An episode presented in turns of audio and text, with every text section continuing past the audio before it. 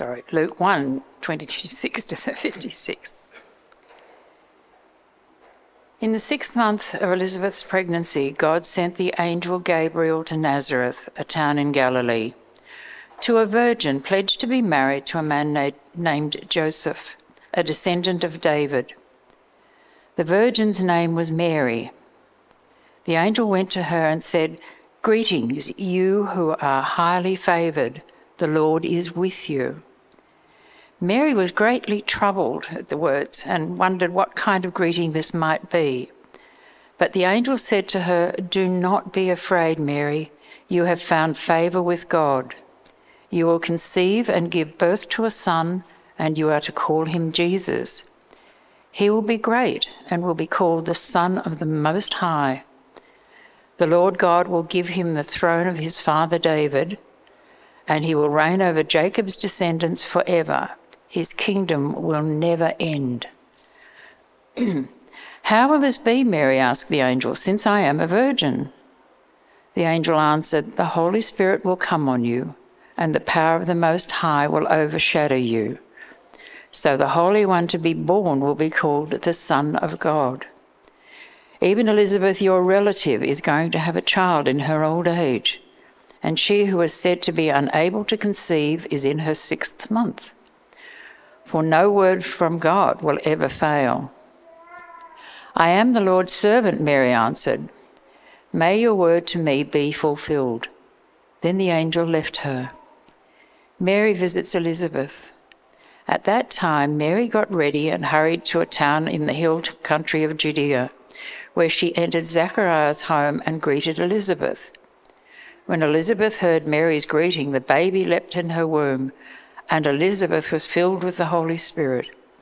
In a loud voice, she exclaimed, Blessed are you among women, and blessed is the child you will bear. But why am I so favoured that the mother of my Lord should come to me? As soon as the sound of your greeting reached my ears, the baby in my womb leapt for joy. Blessed is she who has believed that the Lord will fulfill his promises to her. And Mary said, My soul glorifies the Lord, and my spirit rejoices in God my Saviour, for he's been mindful to the humble state of his servant. From now on, all generations will call me blessed, for the Mighty One has done great things for me. Holy is his name. His mercy extends to those who fear him from generation to generation. He has performed mighty deeds with his arm. He has scattered those who are proud in their innermost thoughts. He has brought down rulers from their thrones, but has lifted up the humble. He has filled the hungry with good things and has sent the rich away empty. He has helped his servant Israel, remembering to be merciful to Abraham and his descendants forever, just as he promised our ancestors. Mary stayed with Elizabeth for about three months and then returned home. Well, uh, thanks for that, Diane. Yeah, just another remember that we will have a Q&A after the sermon, so save up all those questions. There'll be a great chance. And a quick, uh, quick hello to especially I know Joy and Anne. You're watching in live. How good is it to have a uh, live stream going out so that even though they can't be with us, there's a whole bunch of people who can tune in and be, uh, yeah, uh, joining in with our church family at the same time. Well, uh, as we go through life, uh, part of what happens in humanity is that we, we just get used to things. Something special and new for a while. It's extraordinary. And then over a period of time, it becomes ordinary. I, I can still remember I don't know if it was the first time I ever hatched chickens, but it must have been pretty early on. Uh, and I had an incubator and had a little clear window, and I was glued to that window for days. Just fascinated. I don't know if you realize that chicks actually have a little lump on the end of their beaks, specifically designed to, to crack the egg all the way around from the inside out so they can get out. And I'd watch, and you'd watch the egg sort of crack all the way around and then slowly open up, and out would pop a chick. It was fascinating. Uh, but I've I've uh, hatched a lot of chickens in my days, uh, and after a few hundred or maybe thousand, uh, it, it, just loses its shine. This this incredible thing that was extraordinary is just Oh, yeah, look, there's another 20 chicks there this morning. Whoop de doo, just, just the normal thing. Or newborn lambs, uh, when you, you, you, you, get some sheep, I'm sure you've all ex- experienced this. You know, your first lot of sheep and they have their lambs the first time, you think, oh, I'm a real farmer. Finally, it's so exciting. Uh, and then it just over time becomes a, percentage, a winning percentage. Oh, good, we've got, we're, we're, up to this a number of lambs again. Is, isn't that good? Uh, even things like having puppies. Who would have thought you could get a bit of ho hum about having puppies in your home? Uh, but, but after we've had a couple of litters of puppies, and the first ones are so exciting, this last litter of puppies we, we, we had, we came down in the morning and they were born. You know, Lucy's usually up through the night delivering them. It's all very special. Uh, and then, oh, look at that. Luna's had some puppies. And oh, yeah, it's special. But it, this extraordinary thing becomes very ordinary just because we're used to it. I, wonder if that happens with midwives. I've never been a midwife. I've been to four births, uh, my children. But uh, day in, day out, delivering babies. I wonder if there's days or weeks or years where it just becomes, oh, well, just, just another baby uh, it doesn't matter that this little human came out of another human and didn't exist nine months ago and now exists. Mind blowing, amazing, extraordinary. And then, well, there's one born every minute, isn't there a show like that? It's just, just normal, just ordinary. I wonder if sometimes those midwives go, oh, well, just just another baby, whatever. Uh, can you imagine if there's a midwife delivering, say, the new Prince of England, you know, Kate's first baby. Uh, and she's had a long shift. She's been a midwife for 50 years or so. And uh, this baby's born and she hands it to the mum, and it's just like, oh, she's got an expression like that. You know, uh, just another baby. Look, here you go. I got to get home. I need a cup of tea. Uh, whatever, another baby. Uh, can, can you imagine how you'd be missing out if that was your attitude, wouldn't you? Because wouldn't it be special to be there to recognise, wow, this is the, the future monarch of our country? Uh, the new king has just been born and I got to be part of it. But there would be a danger, I would think, that it would just get so ordinary that the, the specialness, the joy was stripped, stripped out of it. Would, wouldn't it be sad if that was the case? If a midwife was just so used to it that she missed out on the joy? Well, I reckon there's a real danger for Christians that we can have an experience like that that we can be so used to reading these accounts, like Diane just read for us, that we can actually miss out on feeling some of the joy. Just, oh, yeah, yeah, whatever. Angel, Gabriel, Mary, yep, Jesus, tick, tick, tick. And, and somehow we just go on. Oh, I wonder what the young adults cook for dinner. And that's, that's what we're thinking about because we've forgotten the joy because it just seems a little bit normal.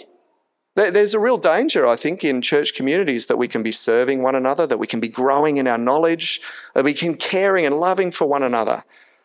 And it all just becomes a bit stale, just going through the motions that we feel like we're missing something. See, this good news of Jesus really is extraordinary. And as we dip into Luke chapter 1 today, whether for the first time or the thousandth time, my prayer is that we will be able to see anew just how extraordinary this is, that we'll kind of wake up from our slumber and, and, and get a little bit of this, this real joy. So as we work through, we're going to see uh, amazing things through here.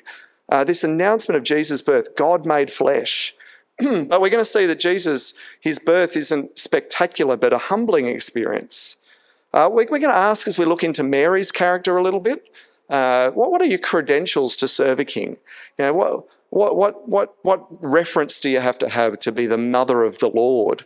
Uh, and we're going to think about feeding joy, not, not feeding joy who's in hospital and needs some food, but how, how do we feed joy in ourselves? So that's where we're heading today. But first of all, this, this incredible thing, this extraordinary thing of God being made flesh.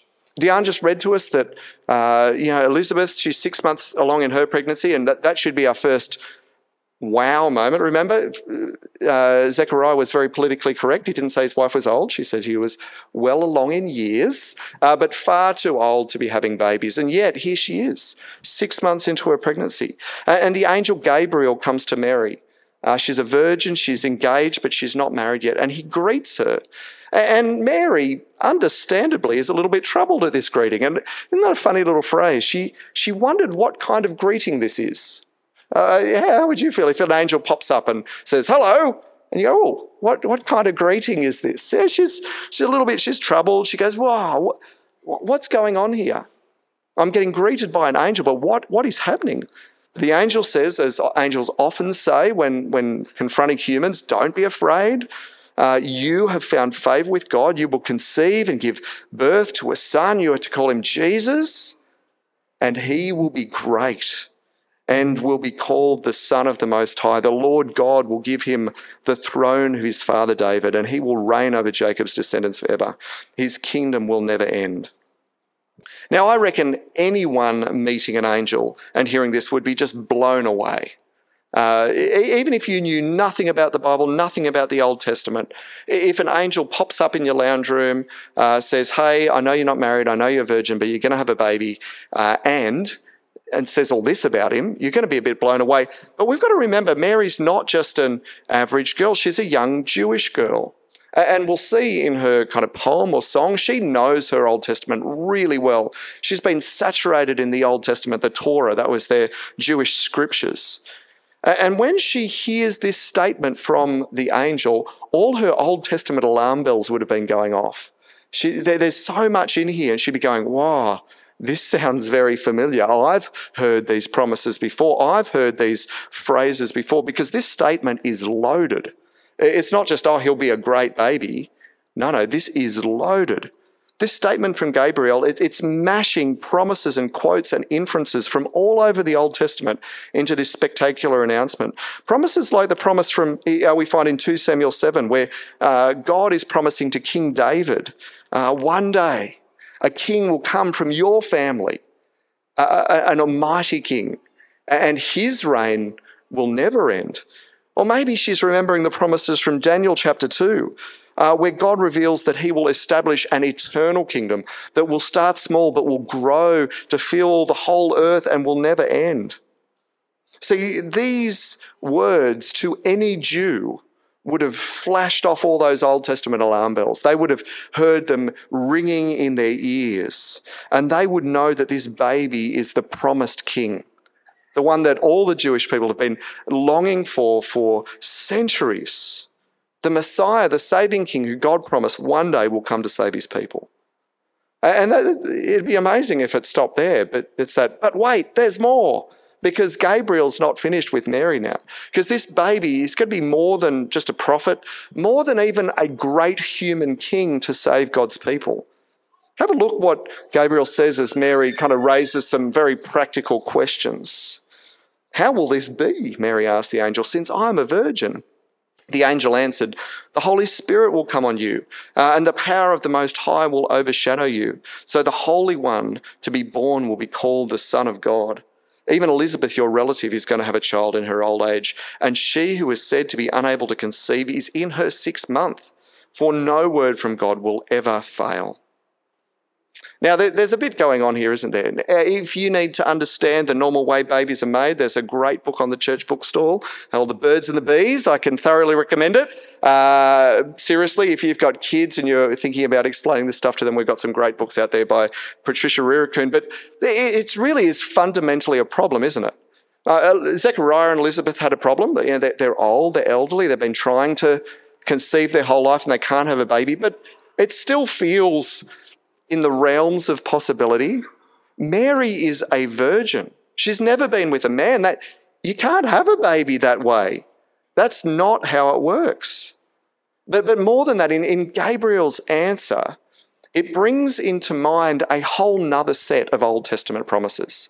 He's not just assuring Mary of the pragmatics of how this baby is going to come to be. Uh, he, he's referring back to a whole set of Old Testament promises uh, that promise that this, this promised one to come, the saving king, will be more than just another human to save God's people. He's going to be more than just another prophet. Uh, I think Mary would have heard in these promises from Gabriel passages like Ezekiel 34, where God is speaking to the leaders of Israel, particularly the priests. He's critiquing them. Uh, he's saying, You've been, he calls them shepherds, you've been bad shepherds. You haven't done your job. Uh, but I'll just read a few verses from there because this is where God talks about, well, well let, us read it. Ezekiel 34 11. This is what the sovereign Lord says I myself will search for my sheep and look after them. As a shepherd looks after his scattered flock when he's with them, so I will look after my sheep. I will rescue them from all the places where they were scattered on the day of clouds and darkness. I will bring them out from the nations and gather them from their countries, and I will bring them to their own land. I will pasture them on the mountains of Israel, in the ravines, and in all the settlements of the land. Um, it's just uh, incredible to see what he's saying there. He's, uh, what, what, what we're looking at. Uh, God is making these promises in Ezekiel that one day, yes, he'll send a good shepherd, a true shepherd, to do what all the other Israelite leaders didn't do. But he's saying more than that. He's saying, I'm not going to send someone in the same way I have before, as I've sent prophets and priests and kings. He's saying, I myself will come. I myself will come to do this job.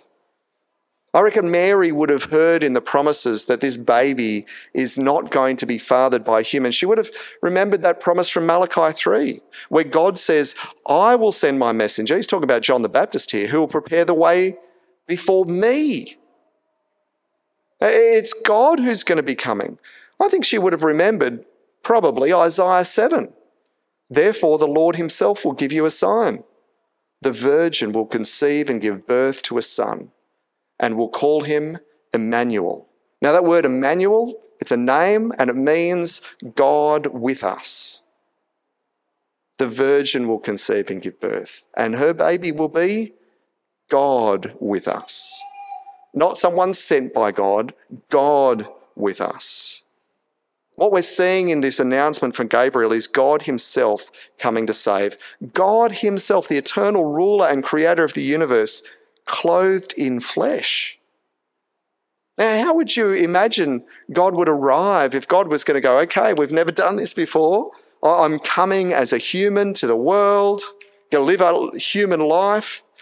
Well, if you watch the uh, Marvel movies, superhero movies, you may or may not, uh, but every time uh, someone significant arrives, especially if they're extraterrestrial or some sort of god, they arrive like kind of Thor does with uh, lightning and power. You don't miss it. Uh, and so, kind of, our culture is telling us when someone significant arrives, this is how they arrive. They arrive on a rainbow, and, and nobody can miss it. But that's not how this story unfolds, is it? That's not what the Bible shows us. See, these are huge announcements. But who are they made to? Well, they're made to a couple of women and privately. Mary's not in the center of the square. Uh, Mary and Elizabeth, they're cheering and dancing and singing together. But Rob was saying this week, I reckon their neighbours were thinking they're a bit nutty. what, what's going on there? What, what are they singing about? What are they dancing about? They don't know what's going on. Uh, what we find in this announcement is the revelation that Jesus, the Son of God, God Himself, will actually be humbled to humility. Even compared to last week, the announcement that John the Baptist was going to be born, uh, that, that was a pretty big deal, wasn't it? It happened at the temple where there were crowds of people outside praying. It was given to a priest, and there was a sign to go along with it. He, he couldn't speak. Zechariah was silent for the full length of his wife's pregnancy. Uh, that, that was a pretty big announcement. And you compare that to Jesus' announcement, the greater announcement, he's greater than John, but his announcement is much lesser, much more humble. Uh, just to a, uh, a girl, Mary, no temple, in the backwaters. And that sets the pattern for Jesus' life and ministry. It's not big and flashy and powerful and showy in the normal ways that you would expect God to arrive, but it's full of humility. Uh, in Philippians chapter 2, Paul describes it like this. He's speaking to Christians, to the church in Philippi, and he says, Look, let this attitude be in you, which was also in Christ Jesus. Though he was by nature God, he did not consider equality with God as a prize to be displayed but he emptied himself by taking the nature of a servant.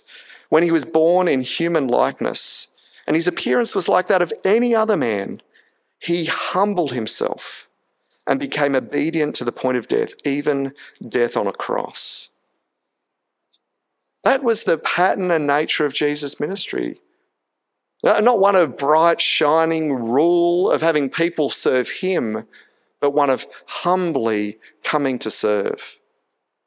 A understated ministry in a kind of forgotten corner of the world, wandering around.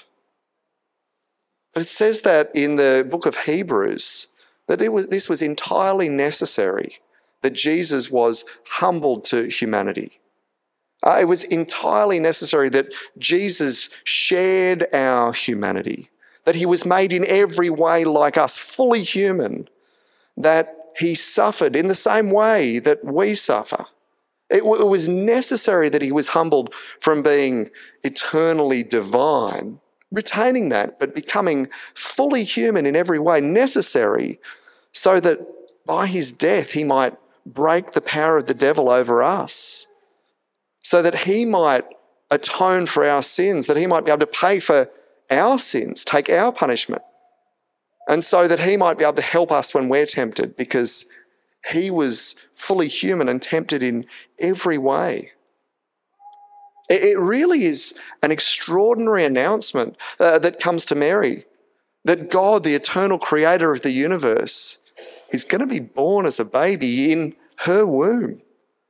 That this God will be humbled, humbled to humanity, will take the form of a servant.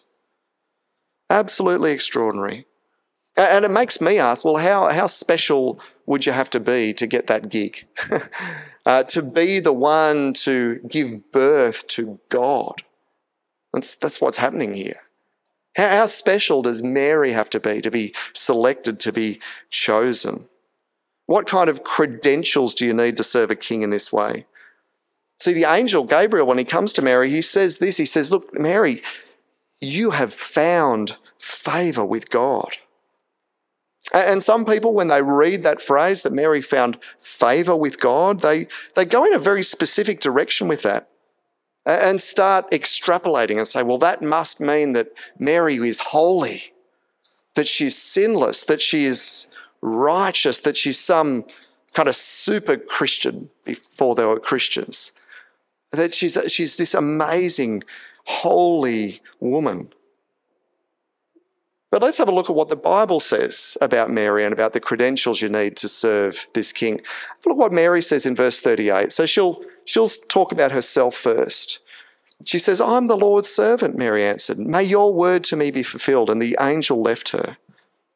At that time, Mary got ready and hurried down to a town in the hill country of Judea where she entered Zechariah's home and greeted Elizabeth. When Elizabeth heard Mary's greeting, the baby leaped in her womb, and Elizabeth was filled with the Holy Spirit. In a loud voice, she exclaimed, Blessed are you among women, and blessed is the child you will bear. But why am I so favored that the mother of my Lord should come to me? As soon as the sound of your greeting reached my ears, the baby in my womb leapt for joy. Blessed is she who has believed that the Lord would fulfill his promises to her. See, what does the Bible focus on about Mary here? What does Mary focus on? What does Elizabeth, when she's filled with the Spirit, focus on about Mary? Well, it's not on how great and good and holy Mary is, it's on how good God is. Again and again, that phrase comes up blessed, blessed, blessed. Do you have to be a good person to be blessed by God? No. Do you have to be particularly righteous or holy or sinless to be described as blessed by God? No. Being blessed by God is all about God who does the blessing. Uh, it's something that isn't intrinsic in and of yourself. It's something that's been kind of showered down on you. Mary is not given birth to Jesus because in some way she's intrinsically blessed. She is described as blessed because this thing has happened to her because God has blessed her. The focus isn't on Mary, it's, it's on God. Now, in fact, far from being perfect, Mary, Mary got it wrong sometimes. Uh, parents here, anyone remember that time when Mary lost her kid in Jerusalem for a day? You remember that time? I don't think you described that as a perfect parent. They were on their way home, a day's travel gone before she realized she was missing Jesus. She lost the Lord. You know, she, she gets it wrong sometimes. Now, that's kind of a little bit funny, but Mary got it wrong in a much bigger way later on in the Gospels. Uh, it's recorded in Mark chapter 3 and Luke chapter 8, and uh, I think it's over in Matthew 12 as well, where Jesus is just kicking off his ministry. Uh, the crowds are growing. He's so busy that there's, there's not even, well, have, have a look there, Mark 3. It says there's so many people that he and his disciples were not even able to eat. And I'm picturing Mary, the mum, my boy is not eating. I need to do something about this. What does it say? When his family heard about this, they went to take charge of him, for they said he's out of his mind. Luke 8 explicitly says it was Mary and Jesus' brothers. Mary wasn't holy and sinless and righteous and perfect in every way. She was just like us. She got it wrong sometimes. This is the same Mary who got visited by an angel. She knew that this baby, Jesus, was not conceived by Joseph. She'd never been with a man, not till after Jesus was born. And yet, still, she had that doubt. She thought, I've got to take charge of Jesus. She doesn't get it right all the time. Mary's not holy. Was it because of Mary that these things happened to her? Was, did God look down on all the earth and say, Mary, wow, she's so good. I've got to do something for her? No. No. The credentials to serve she has, well, I think we find them in verse 38. She says, I am the Lord's servant. May your word to me be fulfilled. She's willing and she trusts God. Uh, Elizabeth makes that explicit. Verse 45 Elizabeth said, Blessed is she, Mary, who has believed that the Lord would fulfill his promises to her. That's, that's what Mary does. She has faith. She trusts that God can do what he promises. And she says, Hey, God, yes, I, will do this. In home group this week, we are thinking about the contrast between Elizabeth and Mary at this point. Because for Elizabeth, she's been longing her whole life for a baby, hasn't she? Uh, her, her statement at the end ends, ends with uh, praise to the Lord, for he has taken away my shame. Now, what happens to Mary in a Jewish town when she's not married and she starts showing a baby bump? She doesn't have her shame taken away. What, what, a, what a shameful thing to happen. This, this isn't what a young Jewish girl longs for and prays for a pregnancy outside of wedlock. This isn't going to be an easy road for Mary, not, not, not in any way. First, she has a pregnancy before she's married. Then the whole birth and the travel and everything. She watches her son grow, travel around. She wonders whether he's gone mad for a time. And eventually watches him crucified, taking the sins of the world. This, this is not an easy road for Mary. And maybe she has a glimpse of that at this stage. Definitely the shame of an un, unplanned pregnancy. And yet she says, May what you have said be done. I'm willing and I believe. We also see in her song as she sings her humility. That, that's what comes up again and again as she praises God. She says, God, you, you've kept in mind the humble state of your servant. She says, I'm not special. She says, you, You've got mercy. I, I fear you. She describes herself as humble. She says to all of people, hey, if you're humble, if you trust God, He will use you. He will use you. See, sometimes when we're serving or we see jobs that need doing for God, we can think, well, how are we going to do that? Maybe you thought that as we put up that sign, you know, the, uh, the map. Crikey, Liam, we've already got 25,000 people here to reach. Why? Why are we looking to do more? How can we do that? We're not a big church like one of those other churches. How can we do that? Well, God says, what, what credentials do you need to serve? Let's trust Him. Let's be willing. Let's be humble. Let's seek to do what we can because God does extraordinary things through very ordinary people. And as we move on into kind of our application today, I think we need to spend some really intense uh, and intentional time thinking about how we can feed the joy in our lives. How we can feed that joy. Because I think this is a particular risk for, I guess, evangelicals, people who love the Bible. We love learning, we love knowing things, we love serving people, one another, we love reaching out with the good news of Jesus. And sometimes we can get so busy doing that that the learning that we're doing can kind of slip into feeling not very joyful. I think that's a danger. And we've got to watch how, how are we going to guard against that? How are we going to guard against that? Because they're all good things to do. We're commanded to soak in God's word, to learn. We're commanded to reach out with the good news, is to serve one another. But how are we going to feed joy? Because that's what we see in Mary and Elizabeth, isn't, isn't it? Uh, verse 42, when, um, when Elizabeth meets Mary, when she's filled with the Holy Spirit, Blessed are you among women. Blessed is the child you bear. And you can, you can see her rejoicing, Elizabeth. Why am I so favored that the mother of my Lord should come to me? As soon as the sound of your greeting reached my ears, the baby in my room leaped for joy. Blessed is she who's believed that the Lord will fulfill his promises. And Mary responds with joy. My soul glorifies the Lord. My spirit rejoices in God my Savior. And then she, she goes on with this, this poem or song. I don't know if you've noticed how we respond to music, that we respond to good songs. God's actually designed us that way. Uh, I say this regularly, but if you wonder uh, what music does to you, just, just try and watch a movie without a soundtrack. Uh, and you really won't feel very much at all. Uh, because music, it, it gets to us. God has designed us that way. Now, that can be misused. Music can be made to make you feel all sorts of things at all sorts of different times. But when it's combined well with good truths that God gives us, it's really powerful to coach our emotions to reawaken what we should be feeling about these incredible truths, to help us guard against the fact when we read something extraordinary and we read it just again, because we've read it so many times, to help us realize and feel that this is extraordinary. When was the last time you burst into song as you're in your Bible reading time? Uh, it hasn't happened to me very recently. Uh, should we? Or is this something we need to think about?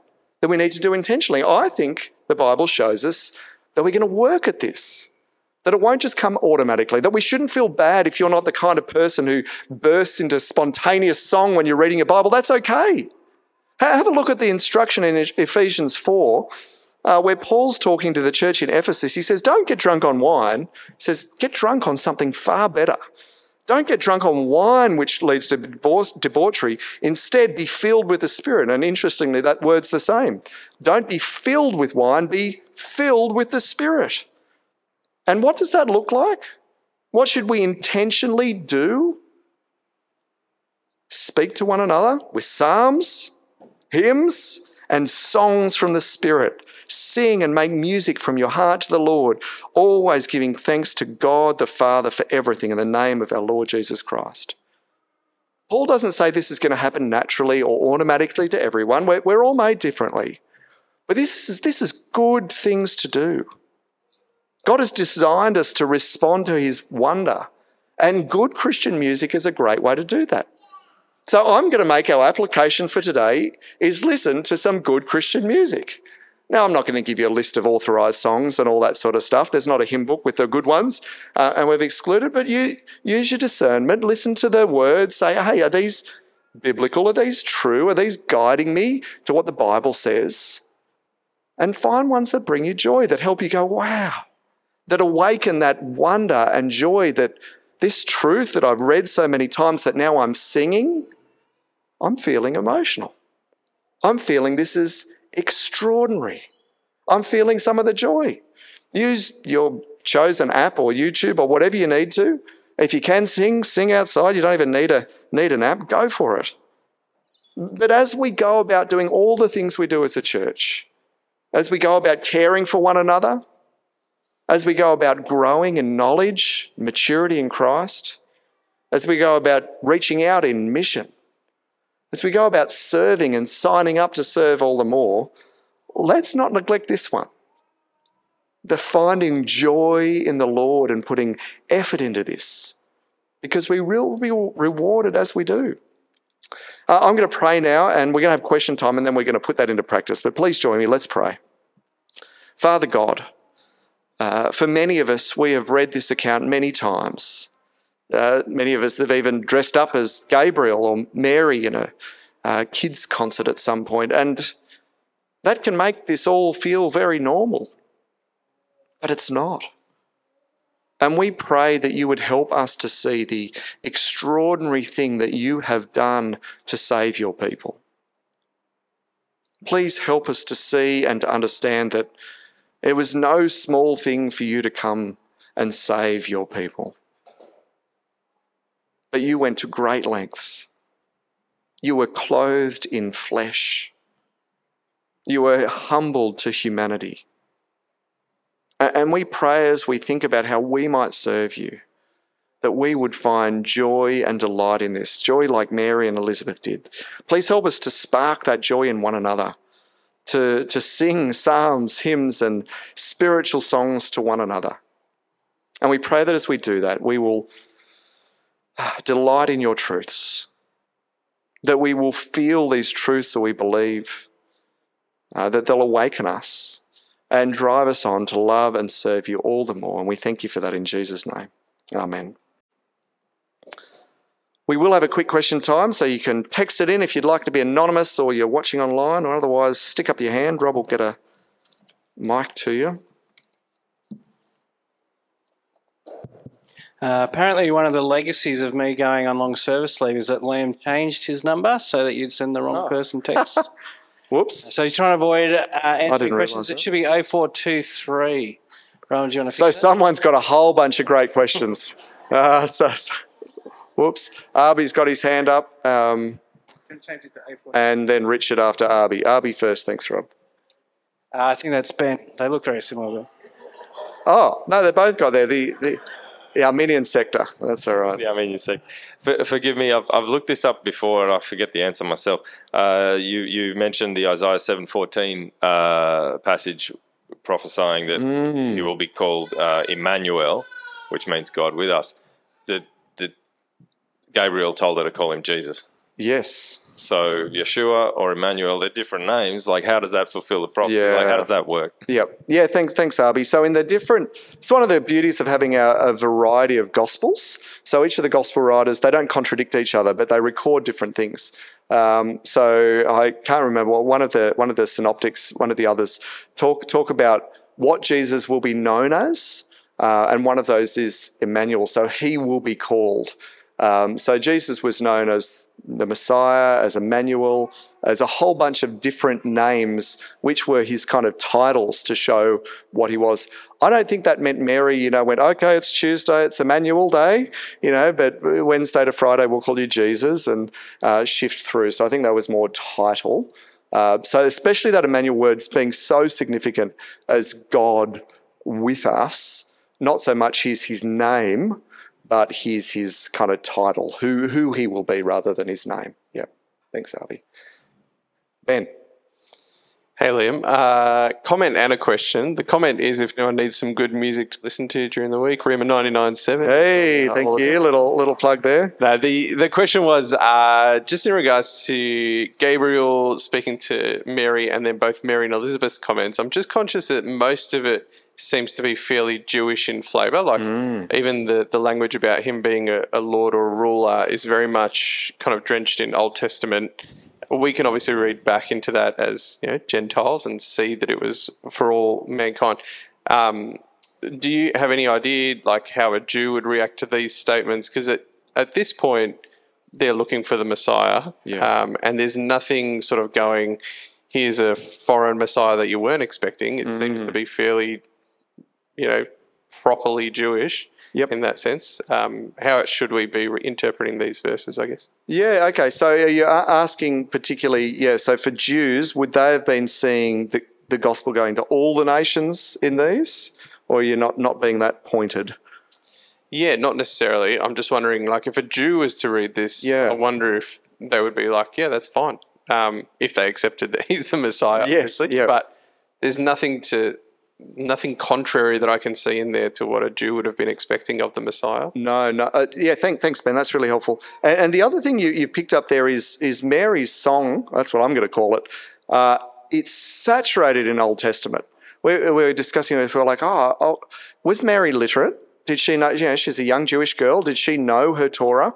Read her song.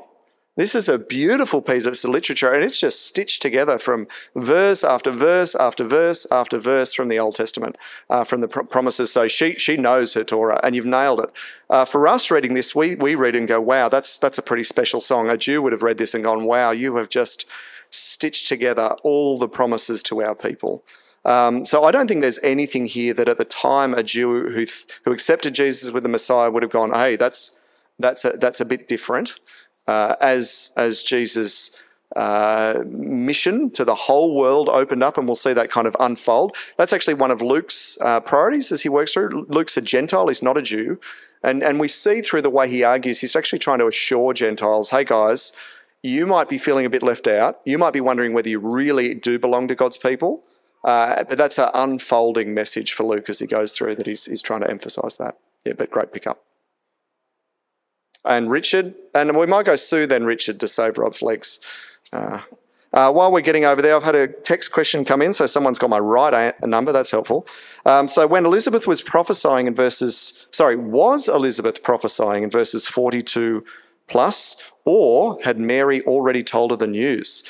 Um, now, great question. I think what the Bible says, it, it seems to be Elizabeth was prophesying. She says she's filled with the Holy Spirit. Uh, and she says, As soon as I heard your voice, and just before we've told that Mary greeted her. So it looks like, uh, I don't know what Elizabeth's doing. If you're a six month pregnant elderly woman, what are you doing? I reckon you're lying down. Yeah, you, you found a cool spot and you're having a, you're having a breath, and she's heard, Elizabeth. And, and what's happened? Wow. The baby's leapt in her womb. She's filled with the Holy Spirit. She cries out. I, I reckon this is this is prophecy. This is this is God revealing to Elizabeth very clearly what's happening, and that that collaborates with what Mary was told. So that's that's my take on that one. Sue. The Bible the Bible doesn't tell us about the Trinity as a being.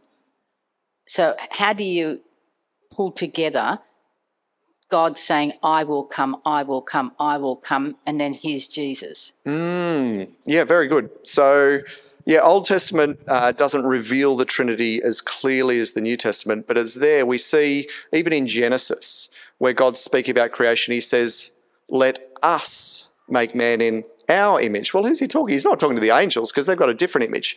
Well, let us. And talks about the Spirit of God doing this and God doing that. So there's there's hints in the Old Testament about the triune nature of God. It becomes more explicit.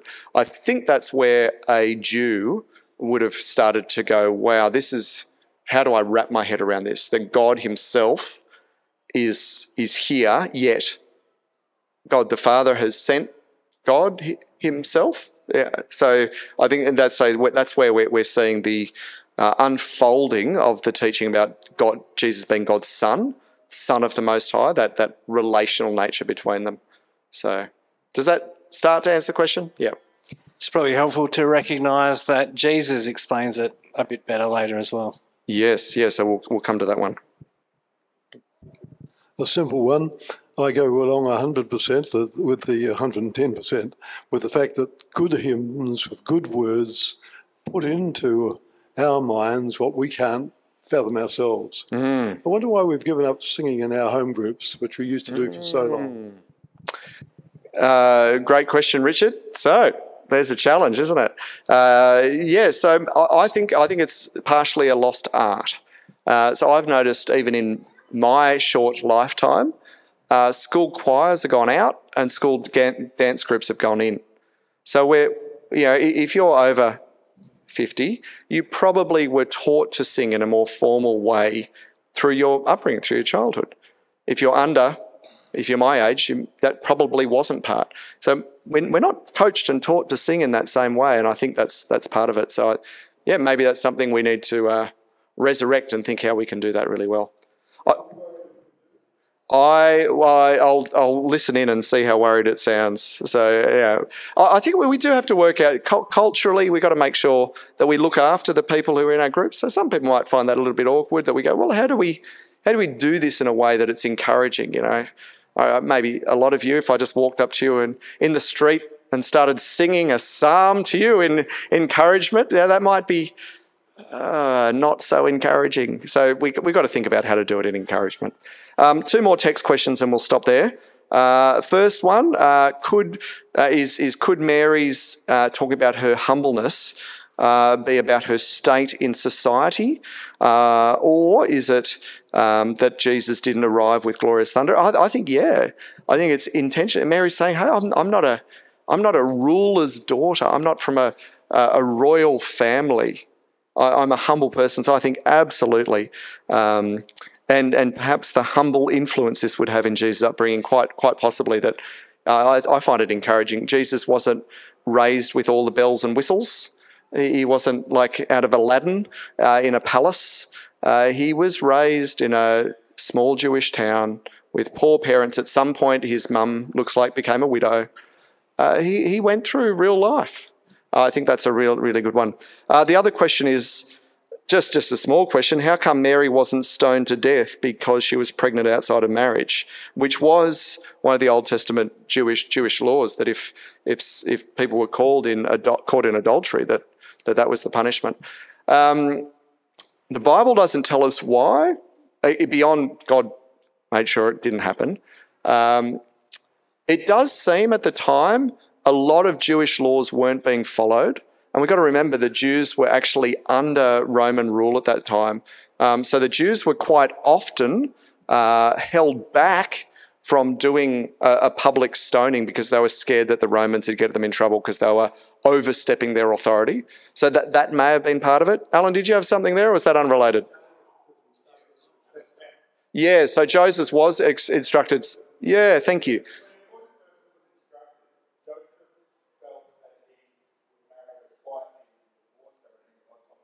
Oh, there's something going on there. So Joseph, Joseph, uh, you have to get a divorce from an engagement in those days. So if you're betrothed, you'd actually have to be divorced from your betrothal. And Joseph was a really godly guy and thought, no, no, I'll just divorce her quietly. No marriage, just divorce her quietly. Um, but he was instructed to marry her anyway. Um, so maybe that that was part of it. That because Joseph accepted her and they were married, that bypassed those other laws. But um, yeah, that's a big one. But I'm going to bring it back now. So, musos, why don't you wander up while uh, while we're kind of settling it back in because this is this is pretty amazing stuff. Even the title of this song, "God is for us." Well, we sing this pretty regularly. Oh yeah, God's for us. That's extraordinary. How can God be for us? We're, we're sinners. I'm a sinner.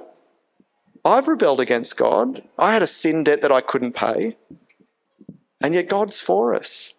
Uh, let's praise and sing these amazing words now together.